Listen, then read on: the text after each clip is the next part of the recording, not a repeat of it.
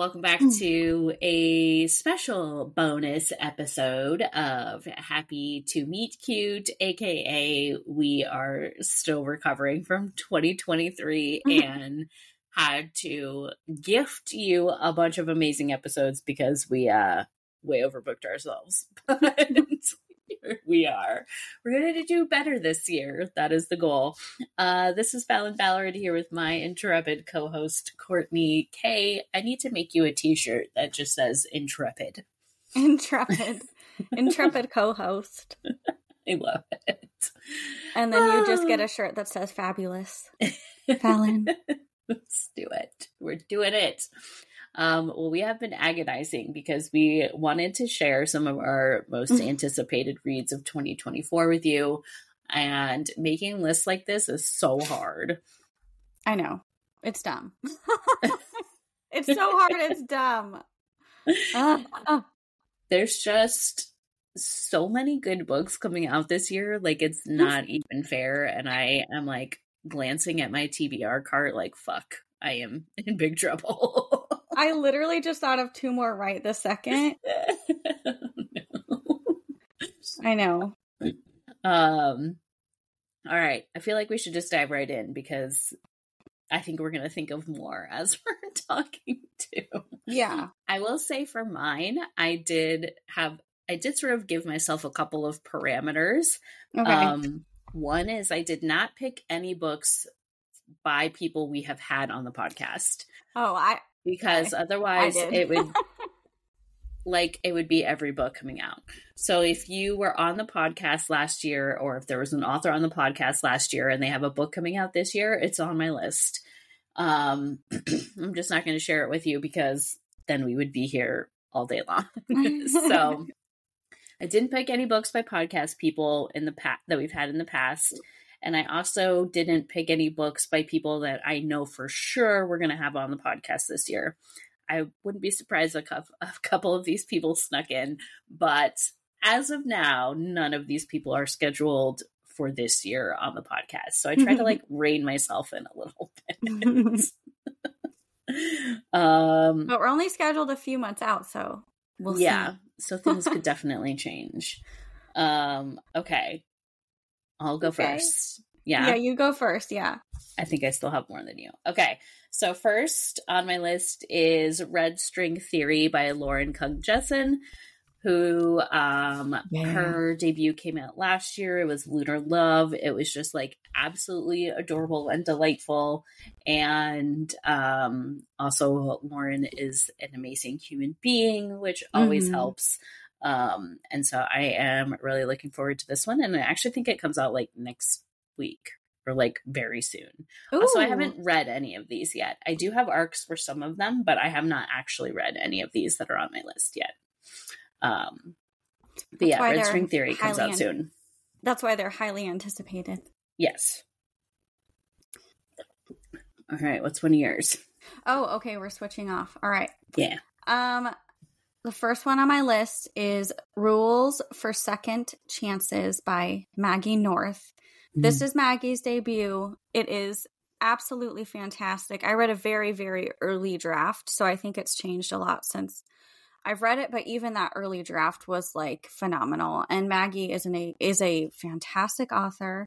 Um, it is a marriage in trouble romance, which I love those. Mhm. Um, and I guess you could call it second chance because you know they're trying to save their romance. So um, Aw. check that one out. It comes out, I believe, like mid year. So um, yeah, and go check out Maggie North on Instagram. She's amazing. Love it. That'll be a good one. Mm-hmm. Um, okay. I have a couple of fantasy romances that I'm really looking forward to this year, but one that is like super high on my list that I have like already pre-ordered the special edition and all of that is uh, A Fate Inked in Blood by Danielle Jensen, who wrote the Bridge Kingdom series. And the Bridge Kingdom book, like Bridge Kingdom itself, was like one of the first fantasy romances that I read where I was like, oh my God, I'm obsessed with this. Um, and I honestly know nothing about this new book other than the cover is beautiful and I ordered the special edition with sprayed edges because Oh, yes. Oh my gosh. that's what I'm doing with my life these days, and I have no regrets. Um, and I'm pretty sure that it comes out the same day as Right on Cue. Um, so that's what I'll be doing on release day is reading somebody else's book. That's a good plan. Yeah, like But it. also, you better celebrate or else. I know. I'm sure I'll do something. um, okay, my turn. Yes. Sex, Lies, and Sensibility by Nikki Payne, which comes out like now. I think it comes out in January. So uh, go get it. It's gonna be so good. It's the uh oh my There's the cat. And she's muted. and she muted me. oh, amazing. okay. what would the new year be without a shutdown from the cat? Amazing. Um yeah, Nikki's book looks incredible. She shared like the character art like a couple days ago. oh my god. Oh, it's so beautiful. I know. I can't wait for that one. It's like in a Maine town and it just like sounds so amazing and like very spicy. So We love that. go get it. Mm, mm, so good.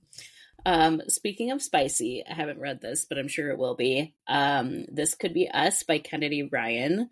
Oh. I like have to mentally prepare myself for this one because I know that Kennedy is just going to rip my heart from my body.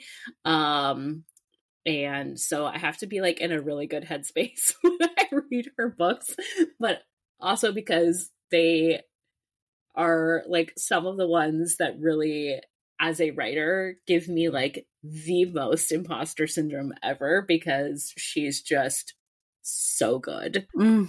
so good but So good. uh i'm sure that one is going to be amazing and i can't wait Um, let me see. Okay. The Friendship Study by Mm. Ruby Barrett. Um, very excited for this one. I think it's like a, a teach me to sex trope. yes Love it. Um, and Ruby just writes with so much heart and depth and uh spice. So that one's going to be fantastic. So if that isn't on your radar yet, uh, put it on there. Hmm for sure. Um okay. Old flames and new fortunes by sarah hogle i cannot wait for this book because i am obsessed with sarah a first of all but also because uh back so sarah and i are with the same publisher and so not long ago our publisher i was chatting with my former editor we were talking about like who writes the spiciest books at putnam and uh i was like i feel like i have to be like pretty high on that list of like the most spicy and then my editor let me know that uh Sarah's book is going to be super duper spicy. So I cannot wait for that one.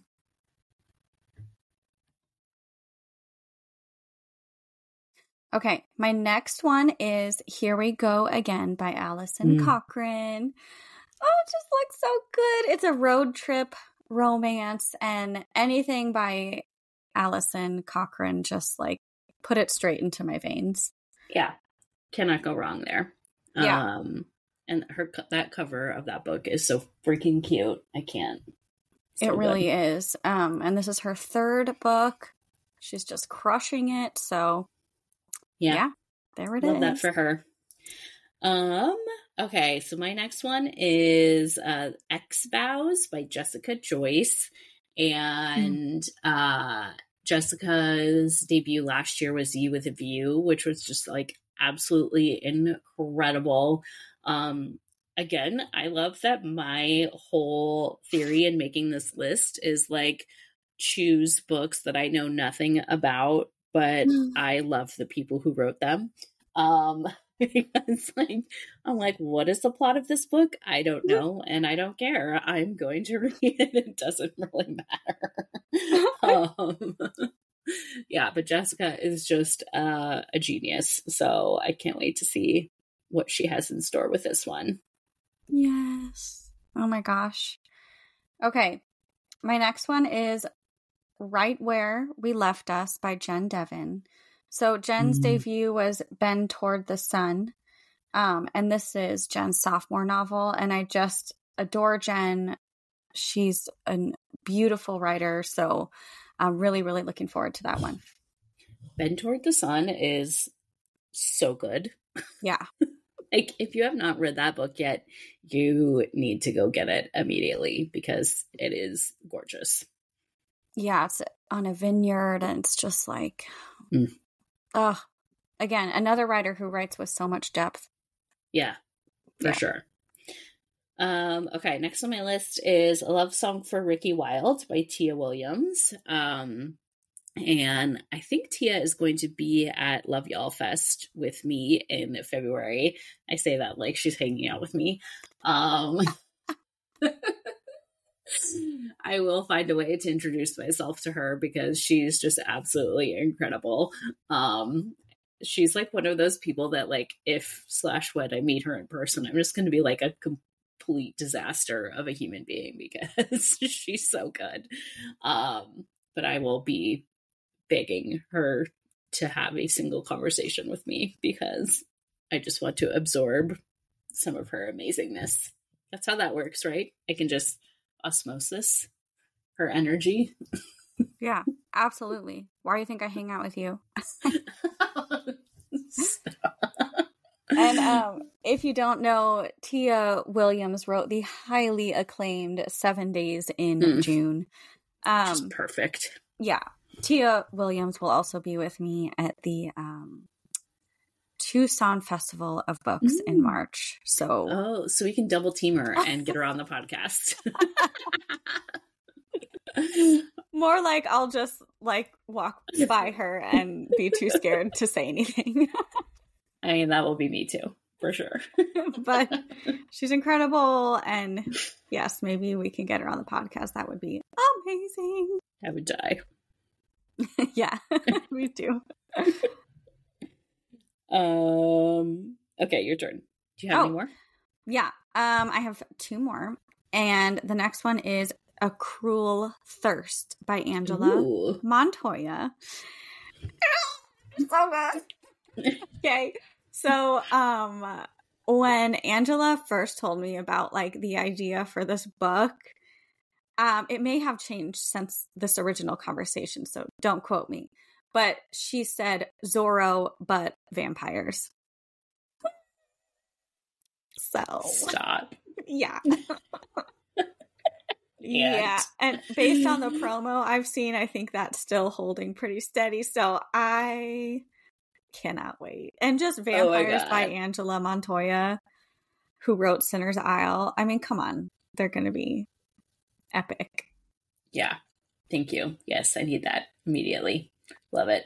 How good is that title too?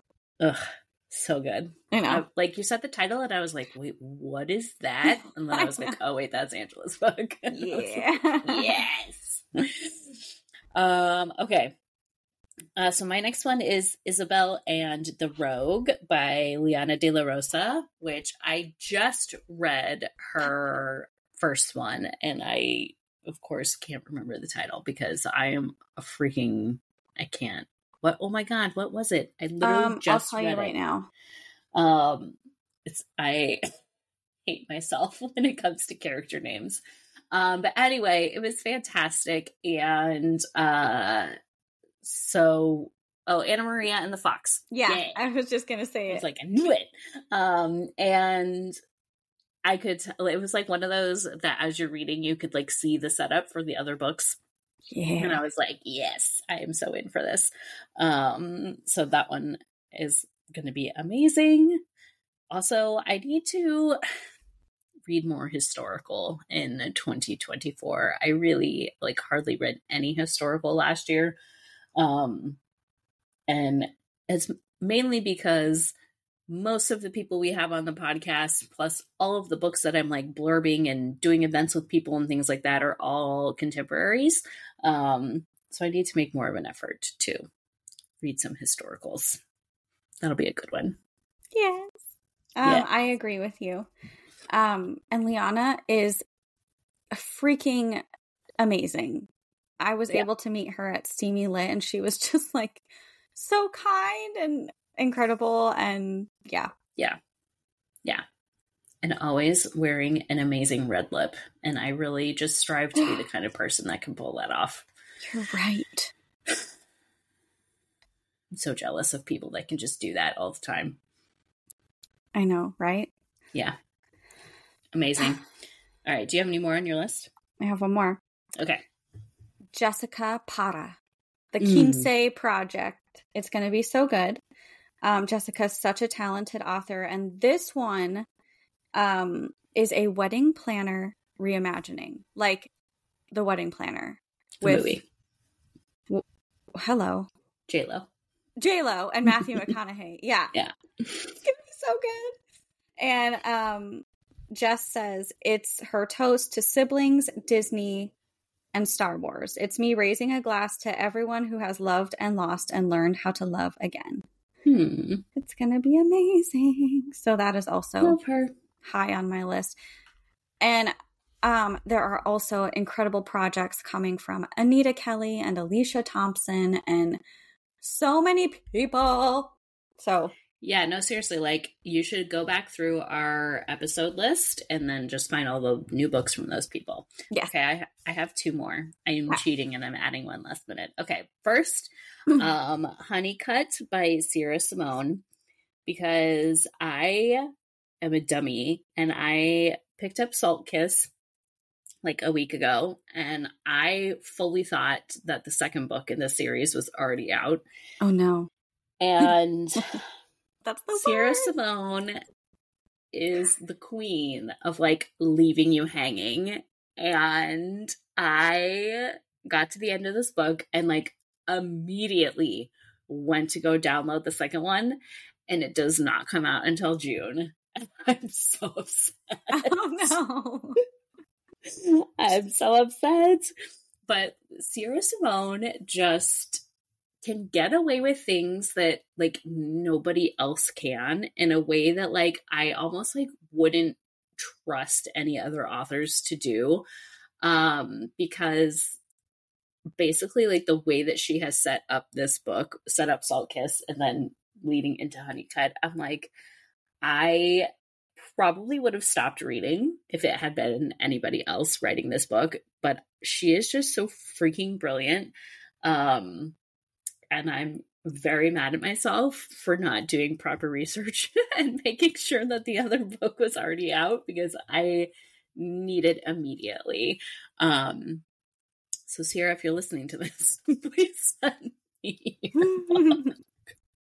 I know you're not, but on the off chance you are, please send me your book. Um, okay, I have to cheat with one more because this is one that I have actually read um, because Jen Comfort, who you all know I am mm. absolutely obsessed with, her new book, I think it's now coming out in April. Um, it is called What is Love? It is basically about two Jeopardy contestants. The game is not called Jeopardy, obviously, in the book, but it is so freaking brilliant. Like, I can't even describe to you. It is just like this sexual tension in this book, but then they're also both just like huge nerds, and I just loved them. And they are also both chaos monsters, and I. She's incredible. It's kind of not fair. if I didn't love her so much, I would hate her. Um, is so good. So so good. Please make sure that one is on your list. Mm. that's amazing. Um i'm also obsessed with jen comfort. And um jen is somebody that like in my mind i'm like oh my gosh i should be so intimidated by jen. But you can't be because she's like the loveliest most approachable, most like kind person. Yeah. Yeah, like totally down to earth, totally amazing. I love her. Yeah. I get to see her at Love Y'all Fest and I'm so excited. Yay. Hopefully she will come on the podcast. Yes, I'm going to make her. Um, I have one more. Okay. Lavash at first sight. Mm, yes. Taleen Voskuni. Um, and again, I know Taleen was already a podcast guest, so I'm kind of cheating with all of mine. but um, I'm I got this one early, and it is absolutely freaking incredible. Family rivalry, um, like the most beautiful sapphic chemistry and like gorgeous dates around Chicago. Mm. And of course, Taleen's like mouth-watering food description. It's it's incredible. It's incredible. Highly recommend. Yeah. Um basically it's going to be a really good year for books. Yeah. Um so get your credit cards ready people. there's so much good stuff coming and speaking of good stuff, we have a really really cool episode today with Ashley Herring Blake. Um we went really in depth into talking about characters, which was really cool. As I was listening back to it, I was like, oh, this is like really good stuff.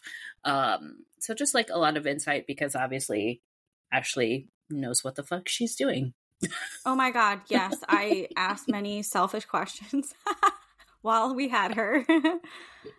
You're writing like, teach craft. me, teach me mm-hmm. your ways. Um, but oh we gosh. also. Oh, go ahead. No, sorry. Go no, you don't. Mine was a sidebar. We talk all about uh, Iris Kelly doesn't date, which is just fantastic, um, and sort of like how it feels to like wrap up the trilogy, and there's lots of good stuff there. Yes, and she gives us a little peek for her next novel, um, which you're going to be very excited about if you don't already know. Yeah. What were you going to say? Oh, I I was going to say that I have two movies I'm very much looking forward to as well. Oh, yeah, give it to us. I went to see Aquaman last night and they had all like the upcoming 2024 movie trailers going. So I have to tell you about two of them because they look fantastic.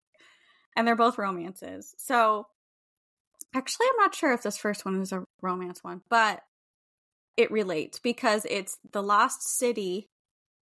So you have an author who gets caught up in like real life circumstance. Um, but it's espionage. So it's like spy and heist stuff, and it looks so good. And it's called Argylle, and it's with Dua Lipa, Henry Cavill, um, John Cena, and Bryce Dallas Howard, and it has a cat in a backpack. Like I don't like like a cat and backpack. Sam window. Rockwell, right? Sam Rockwell, who is oh, so fucking so. hot. He's like the main guy. Did I miss a hot one? there we go. Um, but like you know the the cat backpack I have for winter with the window on that she can look out. Yeah, the author has like a backpack like that, and she, like the cat is in the whole movie. it looks fantastic. That's why you want to see it. Yeah. Um, the next one I'm very excited about is called The Fall Guy with Ryan Gosling, who Falon is best friends with, and Emily Blunt, and um, it looks so good. So he's basically a stunt double who um gets kind of has to like stand in for the main actor when the main actor gets unalived. and there's a big romance in that one. So that one looks so good. Yeah, that one looks super cute. And also, while we're talking movies, I have to throw in a plug um, for anyone but you, which is already out. It is so freaking good. Mm-hmm. And also, whoever marketed this movie, it was an epic fail because this movie is a modern day retelling of Much Ado About Nothing. And no one mentioned that anywhere in any of the promos. And your target audience for this movie is a generation of people who grew up loving 10 Things I Hate About You. And so if you love 10 Things I Hate About You, you are going to love this movie. Um, and it is fake dating and Sydney Sweeney and Glen Powell, who are both fucking hot as shit. and everybody in this cast is like super hot. And Dermot Mulroney plays the dad, who is also super hot. Um, and I just need you to all go see it because if we want there to be rom coms in the theaters, you need to actually go see them in the theaters. Um, and this one is freaking delightful. I laughed out loud. I honestly thought about going to see it again because oh. it's so freaking cute. Are, um, it's so good. Um, is it still in the theaters right now? Yes. Oh. Yeah. Oh my god, why did I hear like zero about this movie? It sounds so yeah. good. I know. They should have hired sucks. you. Everybody sucks. they should have hired you for sure. Yes, please do. I don't know what I'm doing, but I do know that you should mention that it's a much ado about nothing retelling because people love that shit and eat it up. Mm-hmm. Uh, literally, all you have to do is be like, oh, hey, did you grow up obsessed with 10 things I hate about you? You should go see this movie. How hard is that? I don't yeah. understand. All right. Well, on that rant, enjoy uh, our episode with Ashley Herring Blake and go buy and pre order some 2024 books. Woohoo! Hi, everyone. Welcome back to Happy to Meet Cute. We are so happy to have you here today. And we have the amazing Ashley Herring Blake here. Ashley Herring Blake is an award winning author of both YA and adult books. She holds a master's degree in teaching and loves coffee, arranging her books by color, and cold weather. She is the author of Ivy Aberdeen's Letter to the World, which was a Stonewall Honor book, as well as a Kirkus School Library Journal, NYPL, and NPR Best Book of 2018. Her YA novel Girl Made of Stars was a Lambda Literary Award finalist. She's also the author of three queer adult romance novels. She lives on a very tiny island off the coast of Georgia with her family. Ashley, I love you. Welcome. How are you? Hello. I am well. Thanks for having me. How are y'all? Good. Very Good. jealous of the tree that you already have set up that is behind yes, you. Doesn't have any ornaments yet, but it will soon, hopefully. It's so pretty. Is it real? It is, yeah. We um we went and got it at a little Christmas tree farm thing right down the road and mm. yeah, yeah, we're a believer in real trees. Gotta the smell. yeah, the smell is important. Amazing. Yeah. For sure. So you are coming off of like probably some very full release weeks here of Iris Kelly. How yeah. are you feeling? Yeah, good. I mean, it's it's um been really nice. I got to do a few events um in some cities, a little, a little mini tour um when it came out at the end of October, and that was really fun. Um, just amazing bookstores and people. I got to see some friends and some readers that I've like seen since the beginning, like with Delilah, like I've seen them at various events or I've, you know, seen them online or whatever. So it's always fun to connect with people who you, you actually remember from other things or online. Um, and yeah, I mean, the response has been really nice so far, mostly, you know, I think people like the ending, even though it is ending. So, or it did end. Mm. Is, is ended. Yes. So yeah, uh, I'm happy with it. Yeah. Iris was a, was a fun one to write. And I think, um, I think readers like how I rounded it out, so that's nice to nice to know. Yay! Yeah, your Bright Falls trilogy. Yeah, it's weird. It's the, yeah my first time writing a series, so it was it was kind of a interesting experience. I'd never written like connected books before mm-hmm. before this one, so yeah, it was really fun. It was fun to come back to the same characters. Yeah, which made it harder yeah. to say goodbye. I'm yeah. sure, and play in the same world. Like you get mm-hmm. to know a little bit more of it each time, huh? Yeah, yeah. It was it was pretty cool. And I felt like I really knew knew them all very well by the end. Mm-hmm. So, yeah. That's so cool. Well, you've yeah. given us an amazing gift in that series. well, thank you. Well, thank you. Love it. Um, so, for anyone who hasn't read it yet, can you kind of give us the elevator pitch for Iris's book? Yeah, so I'm terrible at elevator pitches. People ask me about my books. I'm like, oh, it's about, oh, I don't know, this girl. um, I can do them for other people, but myself, it's terrible. Uh, but yeah, so Iris Kelly is a fake dating book, and it's about Iris Kelly, who is kind of the ride or die best friend, and all of her friends have coupled up, and she is fine. She is just fine being single and um, not dating, and she just hooks up and is very happy in that life. Um, so she tells herself over and over again.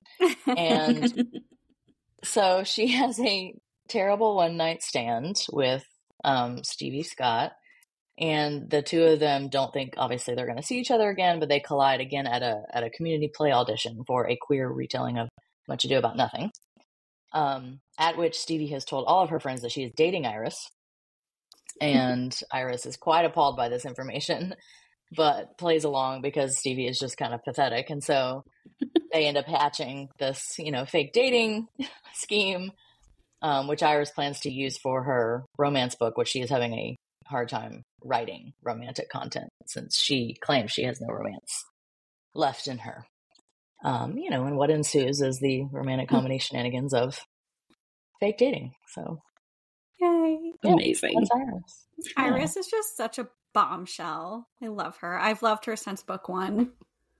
Yeah. Yeah, she's I've heard from many you know that she's their people's favorites. Um, you know, she's the she's the one who will slash someone's tires for you. Mm-hmm.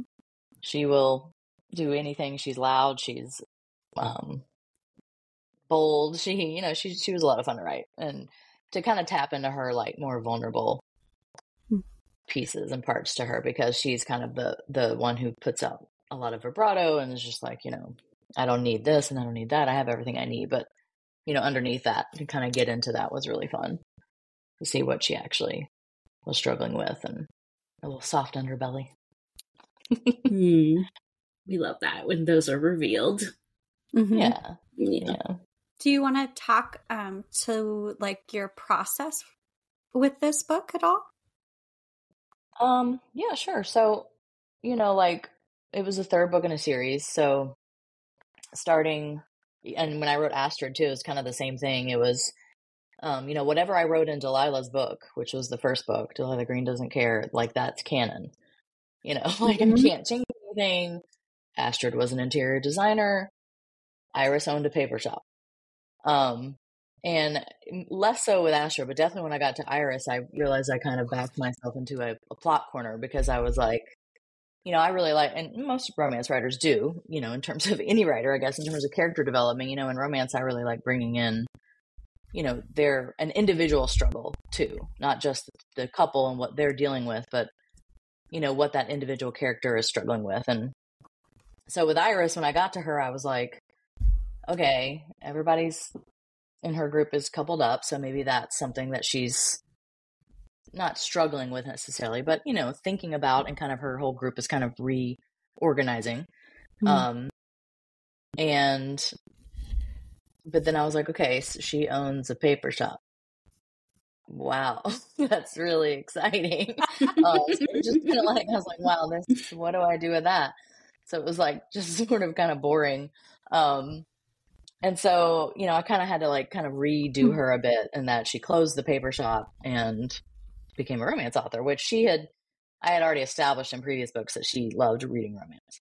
Um, so mm. it felt kind of hmm. like a natural transition for her to try once her business, her brick and mortar side of her business didn't wasn't really panning out. Um, so that was kind of part of it, and then it, it did take me a while to figure out who she was supposed to be with. Um, excuse me. If you have read Astrid, you met um, Simon Everwood, who is um, Jordan's twin brother, and Jordan is Astrid's partner. Um, and when I first started Iris and was first thinking about Iris, and even when I was writing Astrid, I was like, "Oh, Simon and Iris are going to be together." Um, it was going to be an oblivious this conversation we had. Yeah, yeah, it was going to be an oblivious to lover situation where Simon was head over heels, and Iris was like, "What? I don't, you know, I don't need any of this. I don't want it."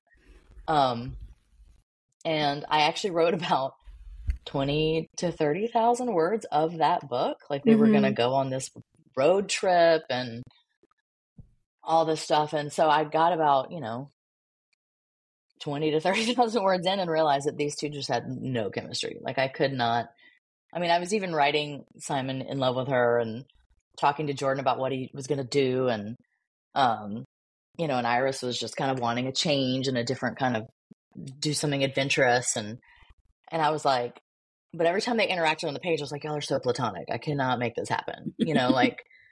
I mean, sometimes I get that question sometimes about how you create chemistry between your characters. I'm like, well, sometimes you don't.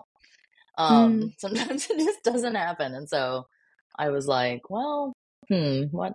Okay, so this is going to just all be sapphic. So then I, I realized that I wanted her to be with a woman. And so Stevie just kind of sprung into my mind and it was immediately perfect. So, or for Iris and what I wanted her journey to kind of be. So yeah, it was it was kind of some, you know, touch and go there for a minute, some figuring things out before I finally landed on what her deal was. Um, and even the fake dating plot was an interesting process because, again, if you've read the previous two books and you know kind of what she was feeling and um, and where she was with dating at the time, you know, she had broken up with someone in Delilah's or after Delilah's book, and then in Astrid's book, she had kind of a, a relationship that didn't go very well. Um, and so that's kind of why she's sworn off everything. And so I realized that, you know, for Stevie, fake dating made sense.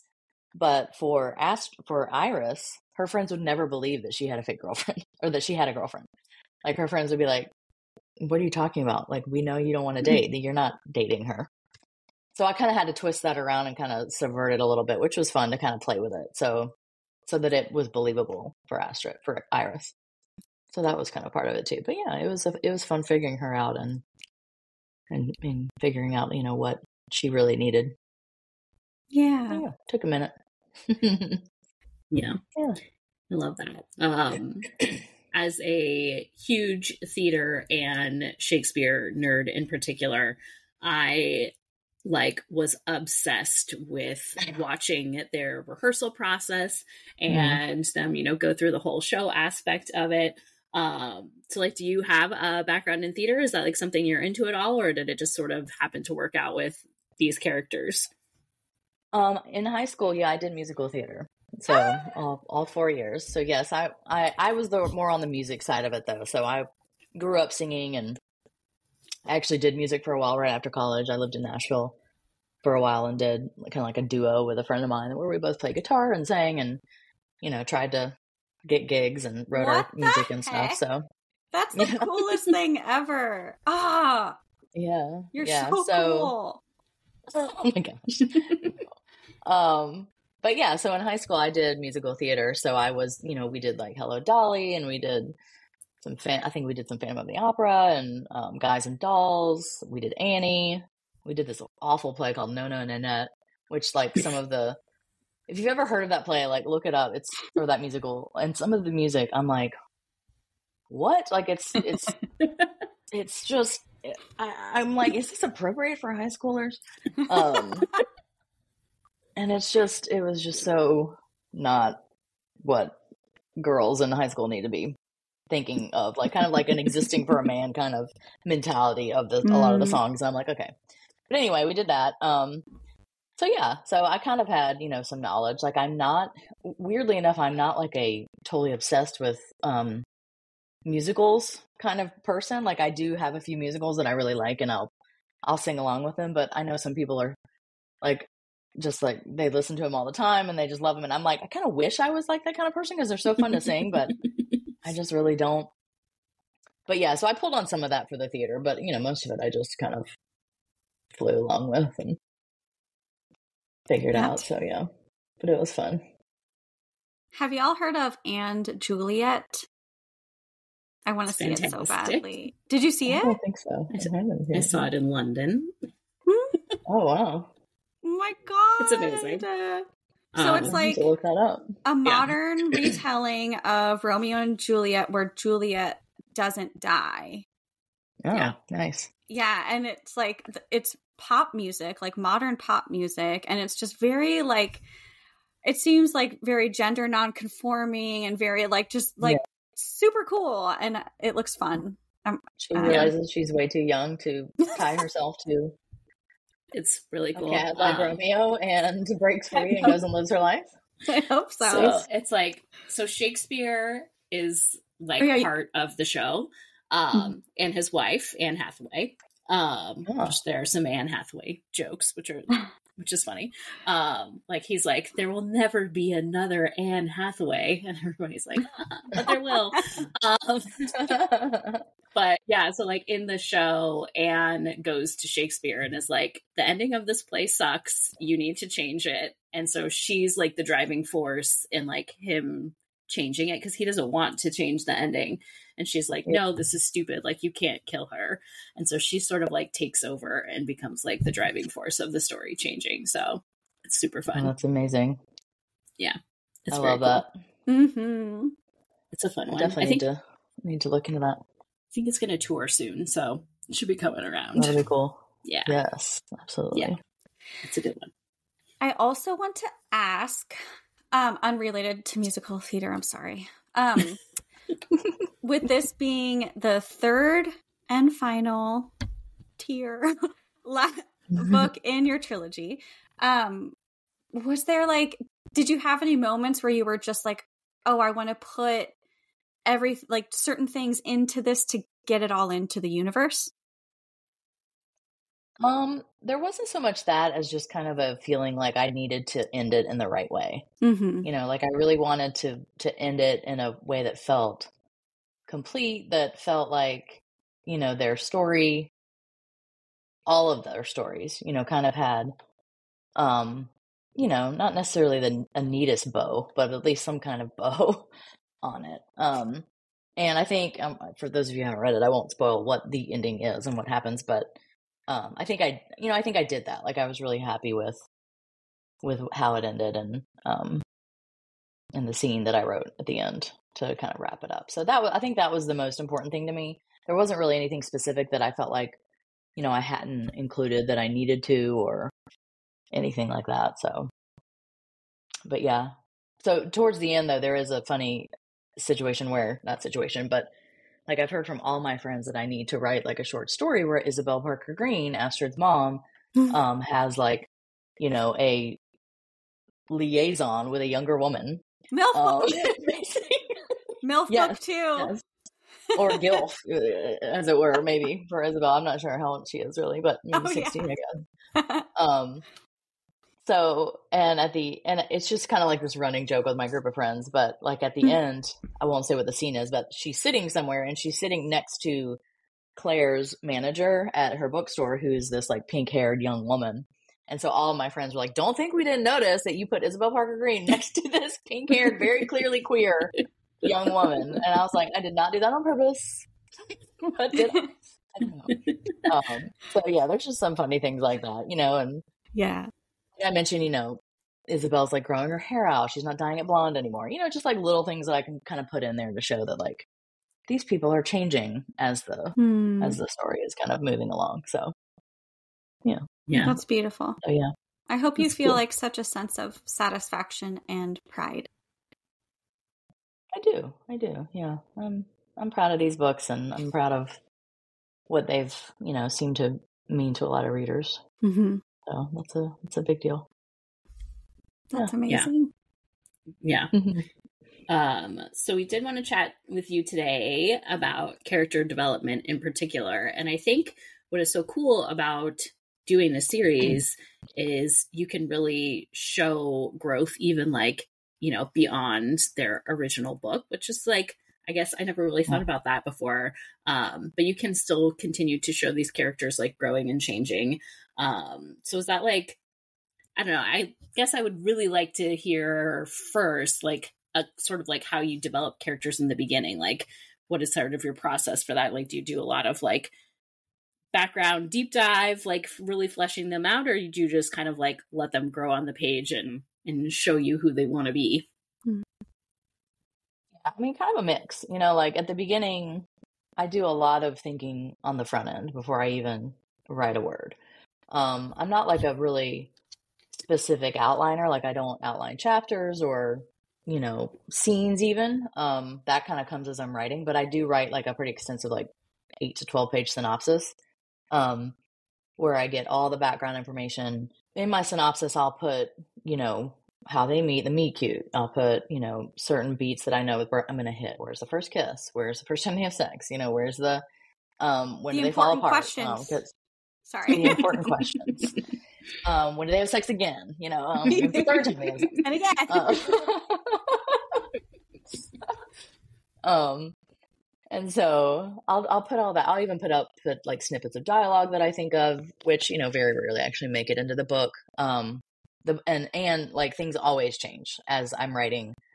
They'll they'll do something and I'll get to a scene and be like, "Oh, I want to put this thing in here," and that wasn't planned. You know, so there's lots of room for freedom, but the the synopsis just kind of gives me a a good place to start where I don't feel so panicked, where I'm like, I don't know what comes next. Because I always at least know a little bit of what comes next. And I did learn like all through my kid lit career, I did not do that really. Um, I was much more of a pantser and it was just like literally every day sitting down just like terrified of the, Mm. page. Um and so this actually helped me really enjoy drafting a lot more. Like I actually like drafting the first draft now. So um so part of that is the character. So, you know, for me, um who the character is and how they what they have experienced in their life informs everything. So, and for me, it's, a lot of it is, you know, their background, their background, like how did, where did, how did, they, how were they raised? Who were their parents? Mhm. How many siblings do they have? What kind of experience did they have, especially with queer characters? Did they come out? When did they come out? Was it a good Mhm. experience? Was it a bad experience? Was it a neutral experience? Did they have supportive parents? Um, you know, and things like that. And so, and really the question is like, who hurt them? I mean, like, that's like a joke, you know, who, who hurt you? But that's really what I, I have to know, like, who hurt you and, and what kind of hurt is that? Like, what is your wound?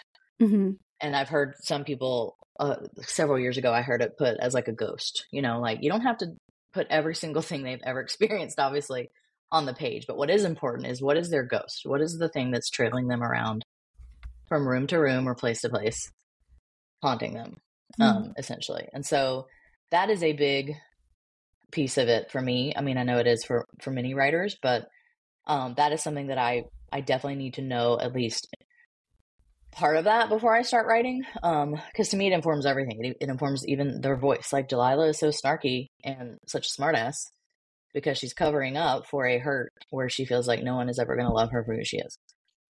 Astrid is so stick up her ass and talks like that, and no one ever thinks she can cuss because she strives for perfection and has that expectation of herself that was put on her by her mother. You know, Iris is loud and brash and funny because she had to be as the middle child with two siblings who were basically perfect in her parents' eyes.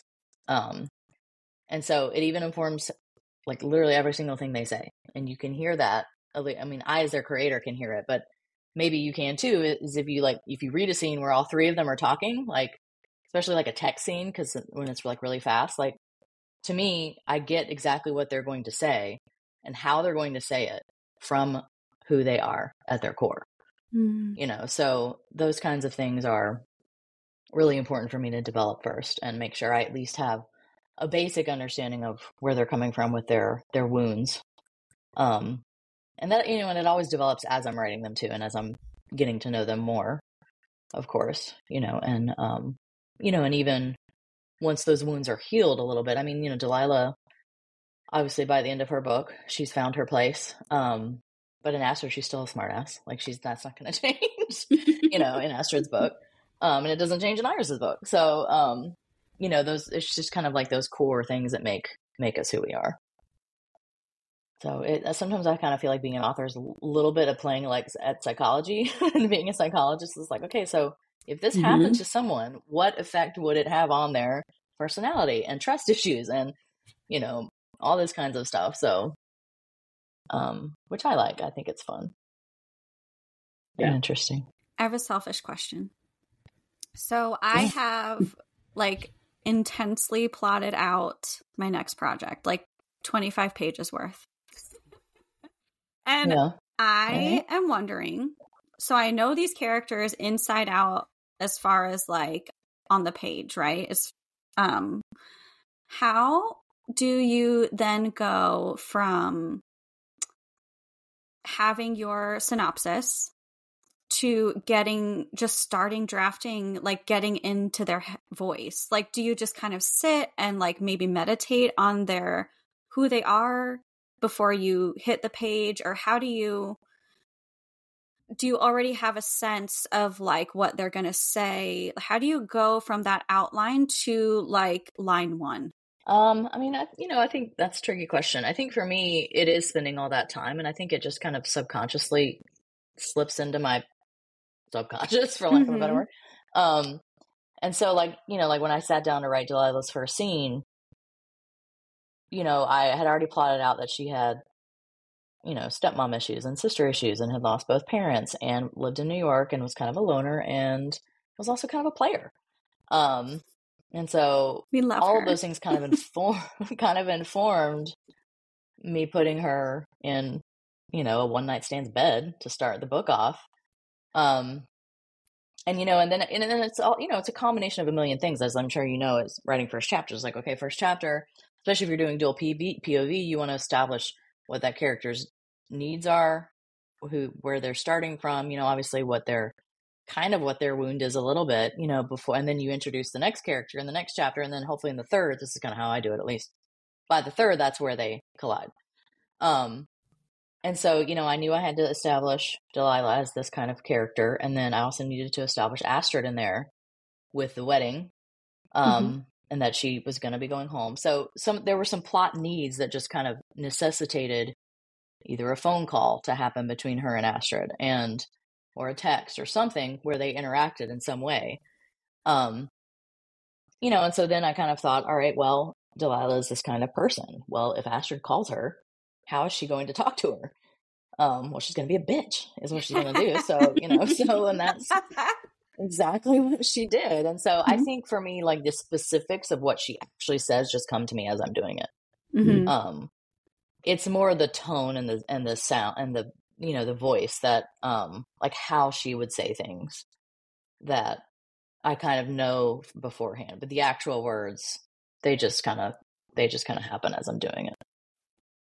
It's cool. But yeah, I mean, I think it's you know I think that's a good, really good question, but but I think it is just a combo of like, what are your plot needs? What are your character needs? What do you need to reveal about that character right now? And then if you stick them, it's kind of like one of those things. Okay, if you throw them up a tree and throw rocks at them, what are they going to do? How are they going to react? You know, and so that comes from knowing, you know, a little bit about who they are. Yeah. Yeah. So when you sat down to write Delilah, did you already know at that point that Astrid and then Iris would be like the next two books, or did you sort of like figure that out as you were going? No, I knew that from the beginning. That's one thing I did know that there would be an Astrid book and then an Iris book. Um, Astrid was supposed to be with Josh, who was Claire's ex at, to, at the beginning when I first started writing Astrid's book. Like I literally discovered she was bisexual right along with her. I was like, well, mm. this doesn't work with Josh. Who who is she going to be with? And I was like, oh, oh, oh, because like I mean, literally in Delilah's book, she was straight. I didn't know. So it was literally a late in life awakening for both of us with Astrid. Um, so yeah. That's amazing. Yeah, I definitely knew that I wanted the three. Yeah. yes. She had her journey is very similar to mine, which is, you know, probably why Astrid's my favorite, actually. Mm, that's mm. beautiful. Yeah. Don't I think a lot love- of people could relate to that. Yeah. Yeah. Yeah. I mean, we definitely, you know, I like that in this kind of trilogy of books, I got to show kind of a lot of different queer experiences. Um, yeah. You know, and like, and Iris's book kind of touches on how, like, there's even, I mean, obviously we know this, but I talk a little bit about how there's different bisexual experiences too. Like Claire's experience as being bisexual is completely different from Iris's experience of being bisexual. Um, so you know that was, and then you know Astrid's obviously was a coming out, which you know I think we definitely need in adult adult literature too. So, mm-hmm. don't you love how some characters just like this is such like a phenomenon of writing to me. How some characters just come to you and they're like, this is who I am. And like what happened with Iris mm-hmm. and Simon, they're like, this is who I want to be with, not this person.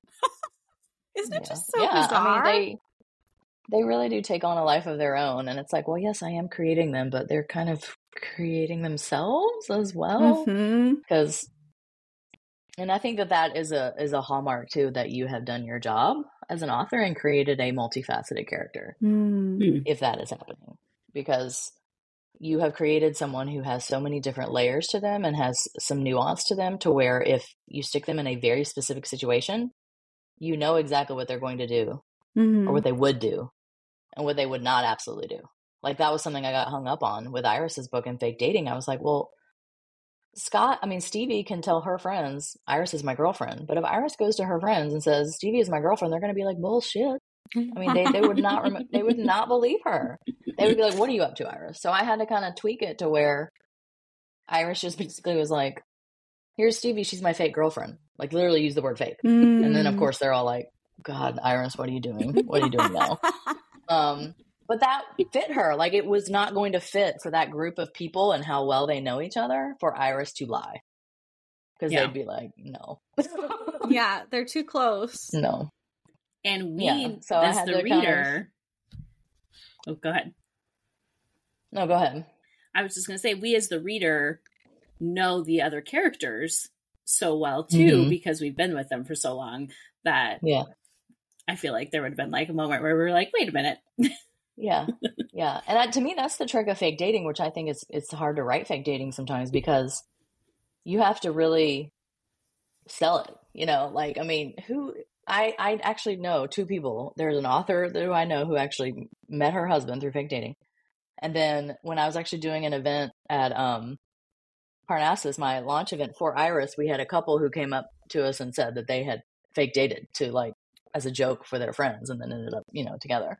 Um that's the only two instances I have ever heard of in real life of fake dating. I'm like, who in their right mind, other than like a publicity stunt? You know, we know, I guess, maybe, I don't know, it actually happens in Hollywood and royalty all the time. I don't know. Yeah. Um, but I'm like, who in the, who, what normal people would actually do this? um, and then, but you know, when I'm reading fake dating, I don't want to think that. I don't want to think they wouldn't actually do this. You know, I want to think, Mhm. oh my God, yes, absolutely. Clearly, these people must fake date right now for this sister's birthday party.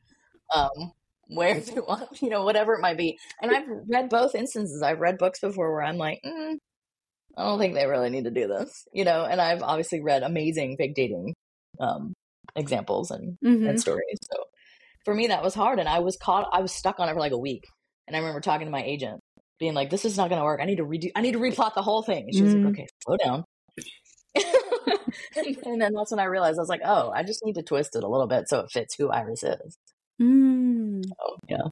Isn't it funny how the answer to like untangle the issue is usually right there? and it's Mhm. never yeah, as it's usually big like as we way think. simpler. Yeah. Yeah, yeah, yeah. And I, and I swear, like the more books you do write, I think the more you actually do learn that. Like I don't quite freak out about plot issues as much as I used to. Like I used to absolutely just be like, oh my god, this like you know even as most recently as Iris's book, you know, but Iris's book was like two books ago, three books ago almost. Um, and so it's like you know, as I'm I'm gaining into when I was write, writing Kidlit, it would just be like a catastrophe every other day, like when I was drafting. Um, and my moods would just go with the book. If it was a good writing day, I was in a good mood. If it was a writing day, I'm in a bad mood. um, but as I like do more and get more experience with my own process and get more comfortable with it, I you know I realize I know that okay, if I'm if I'm having a plot issue, I know I will figure it out. Usually a walk. Actually, I just go on a walk and I usually come back with some kind of solution. Um, Hmm.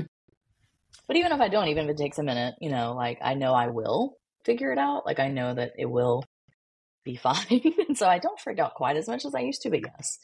Um, there had definitely been moments, many moments in my in writing that it was just like, oh, okay, this is the world is ending. My cat muted me. Yeah. I just is so the funny. third time this has happened on this podcast that my cat has muted me. That's Okay. so funny. What I was saying was very profound, and it was you know that moment in Mean Girls when um she's like at the math competition and she she gets the answer and she's like the limit does not exist. Okay. Mhm. I always think of that because whenever you have a plot issue or something, it's like I think our brain's first reaction is like, my master plan, no. But literally, Yeah. the limit does not exist of the solutions you can find. Like, it just Yeah. comes down to asking questions and like looking at it with curiosity and maybe turning something over a little bit differently and it like then it becomes Mhm. almost like a puzzle and it is very Yeah. fun um but yeah i, I like Yeah. the, the more i've gotten comfortable with my process as well i i do also freak out a little slightly less Yeah. and I I think too it like the the planning aspect of it also helps me. Like like I said I didn't used to write such an extensive synopsis. And now that I do, it it really helps me and like usually when I when I have a plot issue that I can't get over, it's usually because I need to change something that I've already written. Um Mhm. You know, so I go back I, I've definitely gone back to like where okay, when was the last time I felt comfortable? Like that I was like, this is feels right. Mm. So I go back to that point, and then I look at everything from that point on. And it's usually that I like, oh, they don't need to be here; they need to be here, or this conversation doesn't need to happen here; it needs to happen later.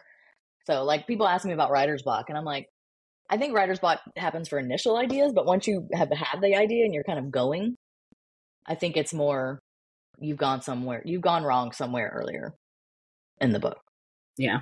It's like a maze, like you said, it's like a puzzle, and you have a piece that doesn't quite fit, but you're trying to make it fit. mm-hmm. Yeah. So go back and move it, you know. So and you can always feel when it's not fitting but like yeah, Mhm. it's scary Yeah. to think of it differently sometimes because it means more work yeah, yeah. I mean, I think that's also why I'm like such a I'm a I'm a edit as I go drafter. Mm. Um, which you know most people are like turn off your inner editor, and I'm like no, not me. I, I Mhm. use it. Um, and so that's because I can't move on. Like when I'm feeling that like this doesn't feel right, I cannot just be like, oh, forget it. Like the only things I will be like like write in placeholders for are like names of streets or something or something like that I like I don't know this person's name yet or you know like a very minor character um or something like that but like if it's like something like larger um I can't just be like dialogue here and then move on like I cannot do it oh my gosh oh God. so no.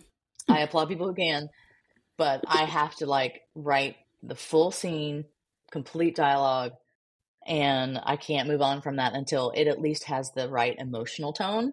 Mm. Um, and every day when I sit down to write, I rewrite, I reread what I wrote yesterday. So, because it gets me back in where I am, it gets me back emotionally where we are.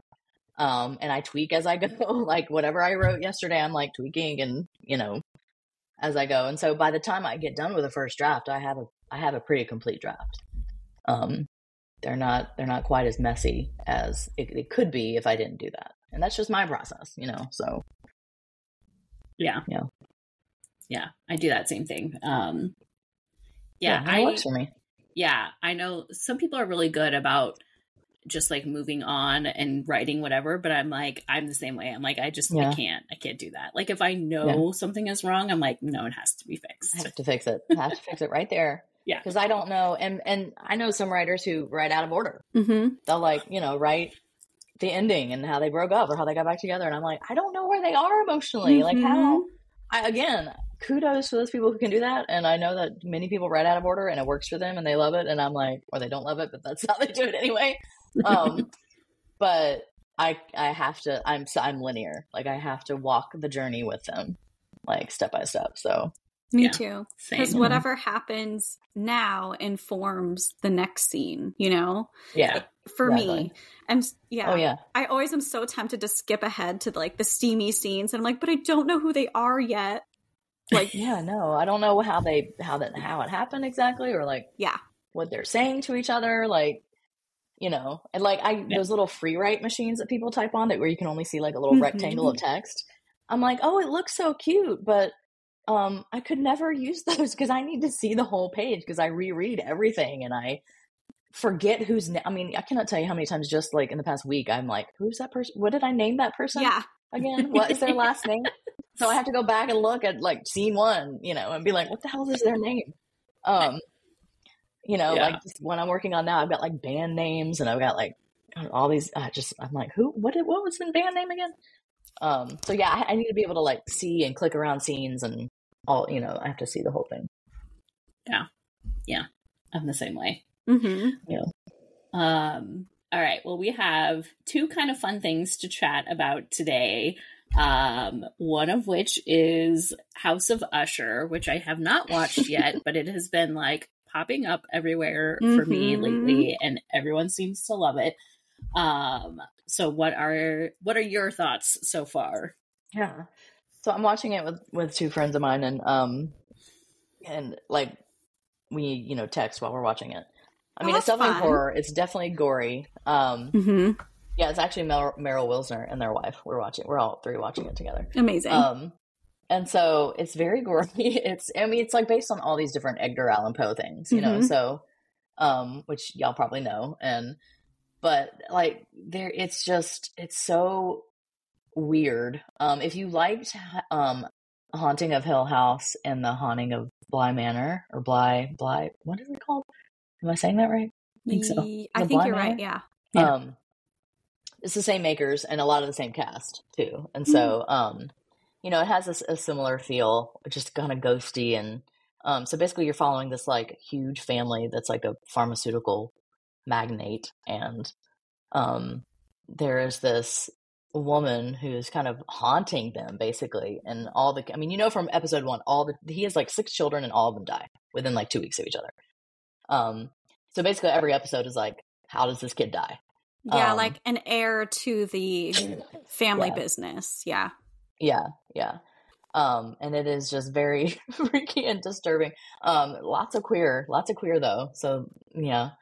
Um, so yeah, I mean it's it's it's fun. I definitely recommend it if you're into, you know, horror and queer horror and kind of some disturbing images. But um, but it is cool kind of how to see to see how they kind of re reworked these certain Poe themes into this kind of modern family retelling, you know, because there's House of Usher, obviously, but then there's uh, one episode that kind of mimics the Telltale Heart, hmm um, which is probably the most disturbing one I've seen so far. Um, and so, you know, so they kind of walk along, you know, those those avenues, which is kind of which is pretty interesting. I believe cool. each episode is named after like a different Edgar Allan Poe Yeah. story, right? Like I think one is the Raven, I and yes, so, yeah. one is the Telltale Mhm. Heart. And I was like, wow, what a cool idea for an anthology. Like to choose Yeah. an overarching story, but then like each Yeah. individual story is kind of Yeah. themed after something different. Yeah. I almost Yeah. Isn't there not a Poe anthology out there somewhere? Like rewriting Poe Oh, or am I did thinking Dahlia do am? I thinking Shakespeare? There Did has to Dahlia be a? Poe one. Hideous Heart? Was that it? His hideous heart, maybe. I'm looking it up. Sounds Also. Winter has never sat in my Yeah. lap like this before. It is. It's 13 of Edgar Allan Poe's most unsettling tales reimagined. Ooh. That's what his hideous heart is. That's cool. Yeah. So, So so there it is for you. I don't know if it has an over. I don't. I don't think it has an overarching story, but definitely cool. retold. Probably YA, I think, but yeah. Um, which I I haven't read it, but I heard it's amazing. there you go. So for your for your Fall of the House of Usher hangover, Yeah. go pick it up. Go get Yeah. that. I love that. Um, as a former English teacher, Poe Hmm. was always like the one author you could get kids to read like Yeah. pretty easily. Yeah. And Yeah. so I I'm loved like, it. Yeah. Yeah, I have a, a complicated relationship with his stories because I feel like anything that I used to teach, I'm like, I don't want to see it ever again. Oh, yeah. Um, but I'm like, okay, but this one sounds fun. Um, yeah, we used to. Um, I taught sixth grade writing for several years, and in October we would do. I would let them write spooky stories, and to kind of kick it off, we would listen to um, a telling of the Telltale Heart. Um, and these are sixth graders, and so so so much of the language is over their head. I was just you know getting them into the spooky mood, and kind of gave them a synopsis before, and so we kind of studied the story a little bit as well. But I think um, during the, the narration, I think one time that he says like damn it or damn, you know, and it's Oh, like God. they just lose their minds. Yeah. I know. I'm like, okay, all right, calm down. You know, so yeah, I think hell is in there too, and they're like, ah! hello, eleven year olds. Oh, Oh my amazing. gosh. my um kiddo in science class in seventh grade science right now they're learning about the reproductive system and i'm like how's Aw. that going in class yeah, and she's like well it's hard to get through because everyone just keeps laughing seventh grade. God, yeah. Mm. like your poor See, teacher this is why I take I take my children's reproductive education into my own hands. Because what they are going to learn in school Smart. is probably not going to be adequate. so funny. Yeah. I think Um, we can okay. say it will definitely not be adequate. Yeah. So, um, Yeah. my grandmother's last name is Poe, and she Ooh. they like insist that we're somehow related to Edgar Allan Poe, even though there's Oh, wow. literally no documentation. I'm like, guys, I That I is so get it, but like, Isn't but he, isn't he the one who like married his 13 year old cousin or something? I'm sure. I'm like, is I'm this pretty sure something he that did. you actually want? Yeah. I I don't think this is accurate. The literature legacy there is pretty cool, but maybe the personal legacy is not Right. not something you want. Oh my god. Oh my god. All right. Well, something we all want is to go into 2024 not being a hot mess. Um and Be nice. is that, Yeah. that my resolution every year? Be less of a hot mess. Be less hot. Mm, No. Be less No. messy. More hot, More hot, less less messy. messy. More hot, less mess. Um, but you are a self-proclaimed planner nerd. I Yes. have like a stack of like 10 notebooks sitting next to me currently because I do all the lists and all the planner things. So, what is your like planner vibe? Ooh. So I like them to look pretty. Yeah. Same. Um, I use and Hot have been using for several years. Yes, hot planners. Um, I have been using for several years Passion Planner, which is a great company. Ooh. If you're looking for a planner, um, they have a daily planner, which is a little too extensive for me. They're da- the daily spread, but they also have a weekly, which I have been using for several years. Um, if you're in the market for a planner, I suggest checking them out. They are um, a great company. They are queer and female owned. Um, and the owner, although the owner, I do, the owner and founder, I do believe identifies as non-binary now. So, um, and they're a woman of color. They're queer. They're just great, great company. Um, they give back to lots of charitable foundations. Like when you buy stuff on their website, you can even pick like which thing you want Oh wow. part of your money to to donate to. Um, so they, you know, are just a great small business, um, you know, company to invest in. If you're looking for a planner, so check them out. They have a really great Instagram presence, so you can like look at all their videos and stuff. Um, so I use their daily, their not daily, their weekly, annual, and I've and I'm very into stickers. I make them very colorful. I kind of have a certain layout that I use, and I draw. It's like an hourly thing, you know. Their day is like broken up into hours, but I don't really use that, and so I kind of do a little box where I put like anything that I actually have to do, like time things or time scheduled things, um, and appointments, and then the lower half of each day I write a little reflection that I do every night, um, just kind of what happened that day.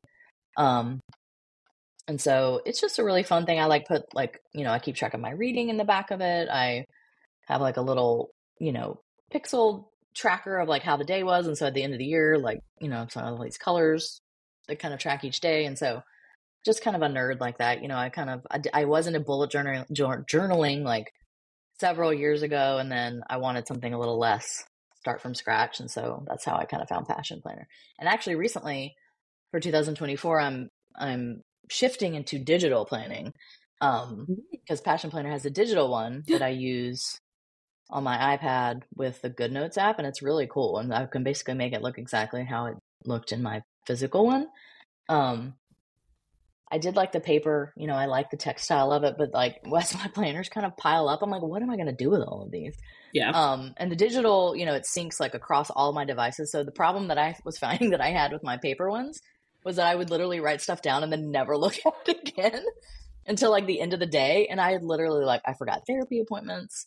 I, you know, I was like, what is the point of this pretty planner that I spend all this time designing? I never look at it to see what I'm doing that day. And so Mhm. the digital, like I work on it on my iPad, but I also have it on my desktop and I just keep it open. So like when I sit down to write every morning, I just look at it first and be like, okay, let me make sure I don't have anything today. I like I probably would have missed this I, this podcast if I had not like looked at it before um like at the beginning of the day um and so and I can also open GoodNotes on my phone. So if I'm like out and I don't have my planner with me, like I can Mhm. look on my GoodNotes app and be like, oh Mhm. wait, is that date available? If I'm like making a doctor's appointment or an orthodontist appointment for my kid or something. And so it's just a little bit more actually practical, but I can still make it look pretty and draw all over all over it, you know. So and they have stickers too. They have digital stickers, which are really fun. So, Oh, fun. so yeah, That's cool. that's what I do. I yeah. actually know several authors who, okay, like four, who use Passion Planner. Um, Mhm. and they use it uh, to like plan out their writing projects as well for the whole year. yeah, Yeah. yeah. That's cool. Yeah, the the planners, digital and paper, they all have like at the very beginning, it's like they have all the stuff you can map. I mean, a lot of planners do these days. Like planners, I feel like the the trend right now is very like goal oriented. It's like, okay, what's your three year plan? What's your five year plan? What's your ten year plan? Oh God. Um, to be know, alive. um, I know, right? To yeah. Um, but you know, there's lots of space in there for like that kind of like brainstorming and like lots of blank pages at the back that I know authors use to, you know, even make mood boards, which I just Mhm. use Pinterest for. That's that's where I do that. But you know, some authors use it on paper or, um, you know, or even just to kind of keep track of what projects when they're due. You know, so yeah, like I'm I like I like it. It's it's it's also something like creative that I can do. I sit down every weekend and create it for the next week. Um and make it look pretty and it's kind of creative. It's not like I'm drawing, but I am like, you know, picking colors and like stickers and which ones am I going to use and blah blah blah. Um so it's something that's kind of has a creative outlet for me but has no stakes. You know, it's Ah. not Hmm. it's not due to my editor. It's not um going to be rated on Goodreads. Um it's not going to be one starred before my editor even has the book. Um, you know, it's um it's just something Too real. Too real.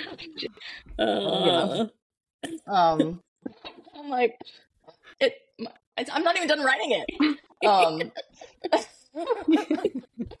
oh life um so yeah it's just something fun that i can make into something that looks pretty and makes me happy but has, it's just for me Yeah. So, I love that. Yeah. I'm like immediately going to that website as soon as we are done because yes you should I'm in the mood to spend some money and I might as well. Yeah. I can pretend they have like it's a great stickers too like their Yeah. stickers are really nice they feel really nice they have lots of different bu- booklets that you can get um yeah I love it's it. just fun and it's a great company Ashley, you should be an ambassador. I know. I know, right? I feel like- I have thought about that before. I'm like, hmm, I wonder if I, I wonder if I could do some like side work for Passion Planner. But Yeah, I'm you like, I don't know if I have the. I don't. But then it become work, you know. Then it, Oh, then, my true. my low stakes hobby is Yeah. have something that I have to do, and I'm like, no. That's true. want But I will tell people about them. You're welcome, Passion Planner. I love it. I love it. Proudly and we will put a link in the show notes. So go check it Yeah. out, everybody. Um, all right. Well, before we let you go, we would love to hear what you are working on right now. What's coming up next for you? Yes. So um, my next book is out next October, 24, October 29th, and it's Make the Season Bright, which is a holiday queer romance. Um, I just recently saw the cover and Ashley I think it might be my favorite one. I think it might be my favorite one. Oh, wait, what? uh, wait, what? I'll send it. I'll send it to you. I'll Oh send it to my god. Um, yeah, it's really good. Um, it's very Christmassy. Oh. So that is um October of 24, and then May of 25. So notice that's not too too much past October of 24. Hence my tight deadlines. Um, is I'm starting a new series, Dream on Ramona Riley, which is what I'm writing now. So yeah, um, pretty excited about that. I'm about 20,000 words in right now, and it is Amazing. about um, it's about a small town gal who gave up her dream of costume design to take care of her family after her dad had an accident. So she kind of raised her little sister. And, um, but then a movie comes to town, um, to her small town, a romantic comedy that actually is a romantic comedy based on an Iris Kelly book. Um, so Iris Kelly's going to have a little, little cameo in this book. Um, and the main actress, one of the main actors in this in the movie, um, is the love interest, and she is. I based her on um, Frances Bean Cobain. So, like, if you were the child of two '90s rock icons, but your dad never died by suicide. Um, Hmm. because I didn't really want to bring that part of it into it. So, and his name is not Kurt Cobain, but you know, I based him and her mom on Kurt and Courtney, sort of, um, with obviously creative license to do what I needed to do to develop the character. But anyway, so that is the that's the pairing, and is kind of the misunderstood wild child of 90s rock icons and a small town gal who never got to realize her dream. Mm. I think it's gonna be fun. Fun. Amazing. Love it. Can't wait. Yeah. And where can our listeners find you on social media to keep up with all the latest? Yeah, um, mostly just Instagram, Ashley H. Blake. That's pretty Yeah. much all I do. That is becoming the more common answer. Yeah. Everybody's like, I mean, I'm I only doing one. a yeah, I still have a Twitter account. I don't open it very often. I don't even have it on my phone. I mean, it's on my phone, but it's like in my library. It's like not on my home screen. You know, I can't even see the the icon. Um, and then I have Threads, but I don't really post on it very often. Um, and I also have TikTok, but I just like I I don't want to I don't want to think up content all the time, so I don't. We feel that. Um, One of my yeah, goals so for but Instagram I do enjoy. All right, go ahead. no, um, I also enjoy Instagram. One of my goals for this next year is to just like less social media Mm. Yeah. and more Yeah. like finding my happiness in writing again. Yeah, That's a good yeah. one. Love that. it is. Love that journey for you. Thank you. That's your job. Yeah, exactly. yeah. Yeah. Amazing. Cool. Well, Ashley, thank you so much for being here. This has been uh, a really good conversation that I am looking forward to listening to again as I am starting my next project and thinking about my characters. I think there is a lot of like really good, helpful insight in there. So thank you for sharing your Oh. knowledge with us. Yeah. Yeah. So thanks for having me. This was fun. Yeah. We adore you. Thank you for being here. Yes. And thank you all for listening, and we will chat with you more next week. Thank you so much for listening to Happy to Meet Cute. If you enjoyed our podcast, we would love it so much if you would give us a follow on social media. We are at Happy to Meet Cute on Instagram. And also, if you could please leave a review and subscribe, that would be amazing. If you would like to follow your host, you can find Courtney at court underscore K, K A E, on all social media platforms. And you can find me, Falon Ballard, at Falon Ballard, everywhere you imbibe your social media. If you would like to buy any of the books mentioned in this episode, you can find links in the show notes. And a special shout out to Zachary Kibbe and Matt Ballard for our amazing theme song. Thank you so much for tuning in, and we hope to see you next time.